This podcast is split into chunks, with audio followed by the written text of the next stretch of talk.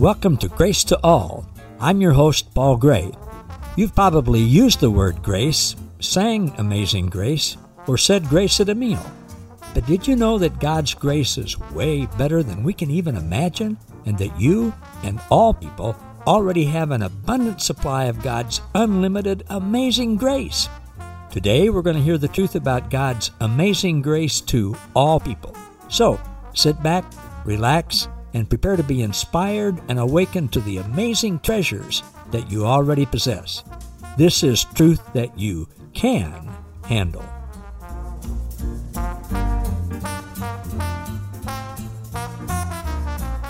Hey, everybody. Welcome to another edition of Grace to All with Paul Gray. And boy, am I excited to meet for the first time myself and have you all meet and listen to David Gregory. I'm going to tell you a little bit about him to begin with, then we'll get into this. His life has come full circle. Uh, despite a love for writing and liberal arts in high school and college, he opted for a more practical business degree that launched him into a successful 10 year career in compensation management, three different consulting firms, and Texas Instruments. And after a decade of spreadsheets, which I can't imagine, however, he was ready to look for a career offering with a little more personal meaning. So he returned to graduate school. He got a master's degree from University of North Texas with concentrations in communication and sociology. And during that time, he began creative writing in the form of a couple of short screenplays, one dramatic and one science fiction. He started a periodic newsletter before joining a Christian ministry as a staff writer and editor. While there, he co authored two nonfiction books The Marvelous Exchange and the reason why I've been wanting to meet him for so long, this book, The Rest of the Gospel, when the partial gospel has worn you out. And in a little while, I'll tell you why my pages are dog eared and all of that kind of stuff. That book had a tremendous impact on me. He got another master's degree from Dallas Theological Seminary. He started writing fiction. Uh, he uh, wrote Dinner with a Perfect Stranger, which is a, a wonderful book, several others. And he's currently in Katy, Texas with his wife and two children. He works for a nonprofit organization. And having said all that, welcome so much, David. Thanks so much, Paul. It's great to be here. Boy, it's great to have you here. And I got this book, The Rest of the Gospel, I was uh, a pastor. I still am, a little different ilk, but I'd been a pastor for 20 years and I was at a kind of a crisis time in my life in 2009. I was at the church office downtown Lawrence where we live, and I got this brown paper envelope with no return address, just addressed to the church. And inside of it, all that was in there was this book. No note, no nothing. I still don't know who it came from. And I was in between books and also really looking for something. So I thought, well, I'll read this. It's got a neat cover. And God used it to literally change my life. And in one particular chapter, well, the introduction, but in one particular chapter about grace, that was the first time I ever learned anything about grace. I'd been a pastor for 20 years and I had no concept of what grace was you know, I said grace at meals and I could uh, sing Amazing Grace and play it on a trumpet, but uh, I had no concept. And that led me on a journey starting in 2009 that has just been marvelous and never ending. And so thank you very much for that. Well, I'm thrilled that uh, somebody put the book in your hands, even if you don't know who it was. yeah, I, I, I, would. Some people call that divine providence. Uh, there are a lot of different names for it, but I'm very grateful for it. So, having had the opportunity now to meet you face to face and be with you, what are you doing these days? What's going on with your life? And then we'll get into talking about grace in a little bit. All right, super. Well, I've kind of been doing a variety of things. Last year, I was teaching at a uh, local Christian school. I was teaching junior high and high school. I will be continuing teaching on a part time basis this coming school year, mostly English composition.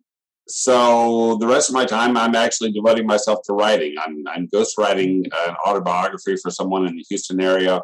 And I'm also working on a couple of writing projects of my own. And so uh, I continue to write both for myself and for others. Great. I can imagine writing for myself, but not for others. But you've obviously done well with that. And I'm assuming that you got to know Dan Stone a little bit when you wrote Rest of the Gospel. Yeah, obviously. You are aware, having read the rest of the Gospel, that it is almost entirely Dan's material.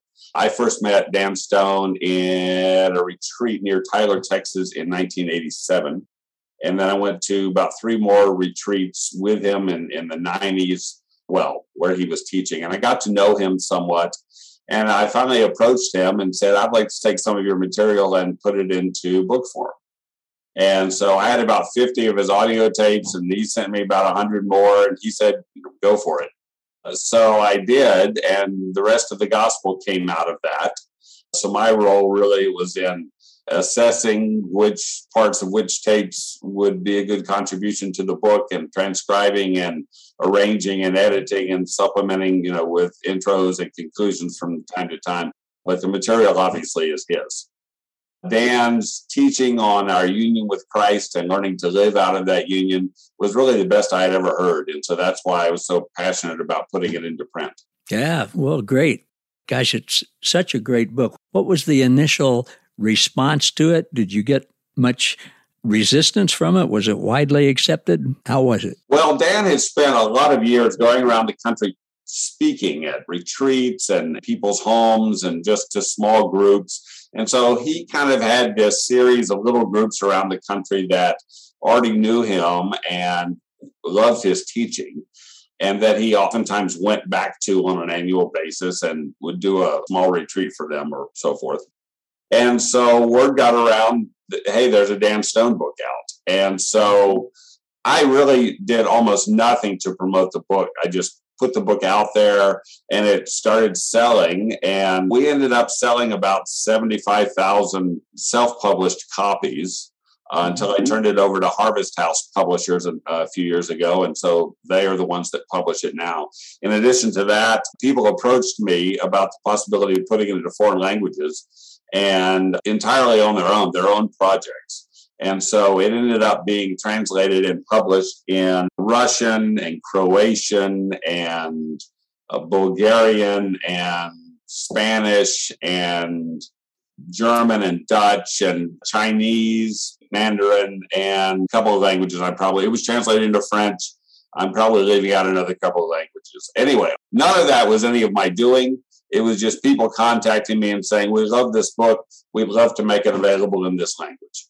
Wow. And it certainly helped a lot of people. Tell us about your other books. I don't know if you remember this or not. I'm sure you did this with several people, but with uh, Day with a Perfect Stranger, I think you sent me an advanced copy of that to read and give some feedback on, which I was very appreciative of. That was several years ago. But of all your writings, what would you say is your seminal work? What has affected people the most? What have you enjoyed writing and enjoyed the results of the most? Well, I would say the answer to that of my nonfiction books certainly has been the rest of the gospel. And of the fiction books that I've done, my first fiction work, which was Dinner with a Perfect Stranger, and A Day with a Perfect Stranger was the sequel to it. But Dinner with a Perfect Stranger is a book that I started while I was in my last semester at Dallas Seminary. And I mm-hmm. started as a special project that I was getting credit for. And really, God had just laid on my heart to put the gospel in, in a very approachable form. And, and so it's a real simple story about a modern day agnostic skeptic from Cincinnati uh, in his 30s who receives a dinner invitation to dine one night with Jesus at a nice Italian restaurant. And he goes expecting that some friends had put together this thing just as a joke. And so, but he thought, well, at least I'll get a nice meal out of it, so I'll go.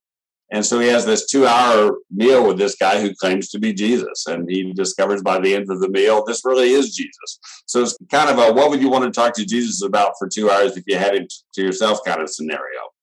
And really, my heart in writing it was just I wanted something that I could give to people to share the gospel with them and that they would hopefully find entertaining and that would be a good read and God would use it in their lives. And so that was really my only goal for the book. And so I self published it, had maybe a thousand copies sitting in the garage or so.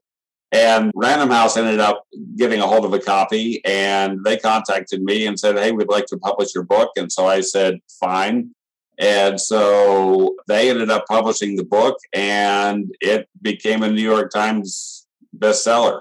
And so God did things with it that were so far beyond what I ever imagined. I just wanted a book that I could give to people personally to share the gospel. And about that time, a movie producer, independent film producer from Louisville, Kentucky, gave me a call and said, Hey, I'd like to put your book into movie form. And so I said, Great, go for it. So he produced a movie called The Perfect Stranger, which it and its two sequels have been shown on cable TV many dozens of times. So God has taken it far beyond anything I ever envisioned. Well, that's kind of the way he works, it seems like. Yeah. That sounds very similar to uh, what I hear Paul Young say about writing The Shack. He, yes, for sure.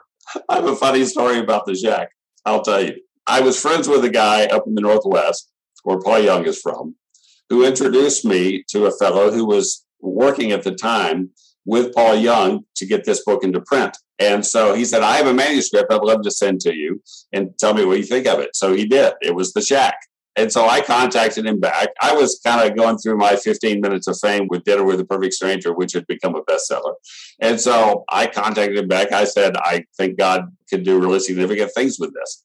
And so um, he said, Would you be willing to endorse it? And so I said, Sure, be happy to. And so when the Shack first came out, an endorsement quote by Eugene Peterson was on the front, and on the back was an endorsement quote from me and from Michael W. Smith. And so it was out in self-published form for you know about a year and a half, and it sold a million copies or so self-published. It, was just unbelievable, you know, success story. And so then Hachette, who's the world's largest publisher, took it over. And so they got some more endorsements and I was bumped into the inside four pages of endorsements, and I was replaced on the back cover by Wynonna. And so uh, I thought, well, this is helpful. I'm somewhere in the zone of importance between Wynonna and total nobody. So, you know, at, at least I know where I stand. so. wow. Well, I never knew that. It's an amazing story. You know, that was. Uh, Another one of the books that has, of course, impacted my life. After I read the rest of the gospel, then we had a, gosh, we still have all these years later, we have a Sunday night group. We have dinner together, and I used to teach. Now it's more of a discussion thing. But when I was teaching in those days, I got everybody a book, one of these, and then I taught each chapter. So uh, these are all paper clipped. Yes. I taught, I taught each chapter. The whole thing, the whole thing is falling apart. Yeah, yeah, it is. And then our leadership group was so excited and supportive of it that I taught it for however many chapters there are, uh, that many weeks. I taught it on Sunday morning, and the, the, church was extremely receptive. It was really good. And we had some new people come to our church then and said, Well, if you like that book, you'd really like Steve McVey's book, Grace Walk. Yeah. And I think maybe published by the same company that published. Uh, yes, actually, yes, by Harvest House. Yeah. And so I, I got that and uh, I thought, wow, that, you know, this is new stuff to me. And then I got to be friends with Steve. This was in 2010. So the internet and social media wasn't near what it is now. And uh, he'd gone through some health issues and he wasn't traveling. But I asked him, I said, you know, if I were to come to see you in Atlanta, you know, could you spend a few hours with me? And he said, of course. And so I went, he picked me up at the airport. I didn't know he was doing this, but he paid for a hotel room for me for a couple of days and I just hung out with him and just picked his mind about stuff. And so I came back and, and I started really teaching grace to our folks. And it was a great church of about 250 people. I preached it down to 125 in the, in the course of, in the course of about a year's time. Then I get a hold of the shack. we had a friend, I have a friend who's still here and a very close friend who's very wealthy. And, uh, I mean, he bought cases of the shack cases at a time would just give them out to people and gave them to me and give them out you know, and I started doing that, and then I, I preached it down for further. but uh, it's all been very worthwhile. But it's so interesting how authors and writers and uh, even ghostwriters or, or whatever we're called, how books can have such a tremendous impact on people that you would never have any idea. And that's got to be a great feeling and a great source of goodness for you to realize that's still happening. Yeah, for sure. Every once in a while, I get an email from somebody. Is I got one sometime in the last few months that said, "Hey, 12 years ago, I read Dinner with the Perfect Stranger. I became a believer. You know, this is what, you know, God has done in my life since. And it's like, whoa, it's always a thrill to get a message like that. It's like, oh, look what God did. Yeah, oh, it is. So are you able to relate the things that you've written about and you understand to your junior high and high school students that you're teaching now? Well, I've been planting seeds. So you want to keep your job. Yeah, yeah, exactly. Yeah. Actually, it's been interesting because I've been working on a book this summer and I didn't intend for this. God just laid it on my heart and I just started working on it immediately. And I'm completing the second draft right now and hope to have it into print fairly quickly. It's a book addressed to teens and it is all about walking in the new covenant and walking in the fullness of God's grace. And I'm just not aware that there's a lot of material out there like this. If there's a book that's specifically addressed to teens about the fullness of God's life in us and the reality of Christ in us and living that out, there may be one out there, but I'm just not aware of it. And so uh, I've put, I've put this book together. It's actually it's a book that's in letter form, so it's done as a letter to one of my sons, really? and uh, he's 16. I'm calling it God is for Teens, and the subtitle is "And He's Not What You Think." It's short; it literally takes about an hour to read. But my intention with it is just to present a unified picture of everything that Christ has done for us under the new covenant and what it means to live in the fullness of God's grace. And just so that a teen could pick it up and read it and think to themselves, you know, this is presenting a totally different view of the Christian life than I've thought of how the Christian life is supposed to work. And so that's really my goal. It's it's just short and to the point, and hopefully teens will relate to it and read it. We'll see how God wants to use it. Wow. Well, that's really cool. I'm looking forward to getting that and to giving several copies away. Well, good. As I said, I'm not aware of another resource like it. And so uh, I think there's among people who have personally come to understand and have a passion for the message of the new covenant and all that Christ has accomplished for us, then yeah, I, I think people will be excited about giving this to some uh, younger people in their lives. Well, yeah, I certainly am not aware of anything like that. You mentioned in describing that Christ in you, this friend of mine that we're still friends with, he's considerably older than me, but before I ever got the book, The Rest of the Gospel, or started on my journey now, he was very supportive of us in our church and i would go to visit with him primarily when i needed money and i would tell him uh, what the you know the churches need you know and he would always give and support what we were doing but when I would talk with him, and, and this was about 15 years, well, more than 15 years. This was 22 years ago when it started. And this is a big, burly guy, a former quarterback, construction guy. And he would get teary eyed, David, and, and he would talk to me about Christ in you, the hope of glory. And I would sit and listen politely. And I'd come home and I'd say to my wife, You know, I really like this guy, and he's so generous but I got no idea what he's talking about. I mean, what Christ in you, though? What what in what does that mean? I literally had no idea, and and I found since then that that most of us don't. I mean, we I, I don't ever remember hearing about that and being taught on uh, in church or any Bible studies, or I certainly never taught on it. Well, I did I couldn't have taught on it. I had no idea what it meant. I wasn't even sure it was in the Bible. well, the amazing thing is, I mean, you know this but when Paul's writing to the Colossians, he's saying, hey, this is the stewardship that God's given me to preach the full message of God's word, of God's what he wants to communicate. And the full message that God wants to communicate is Christ in you. The Gentiles.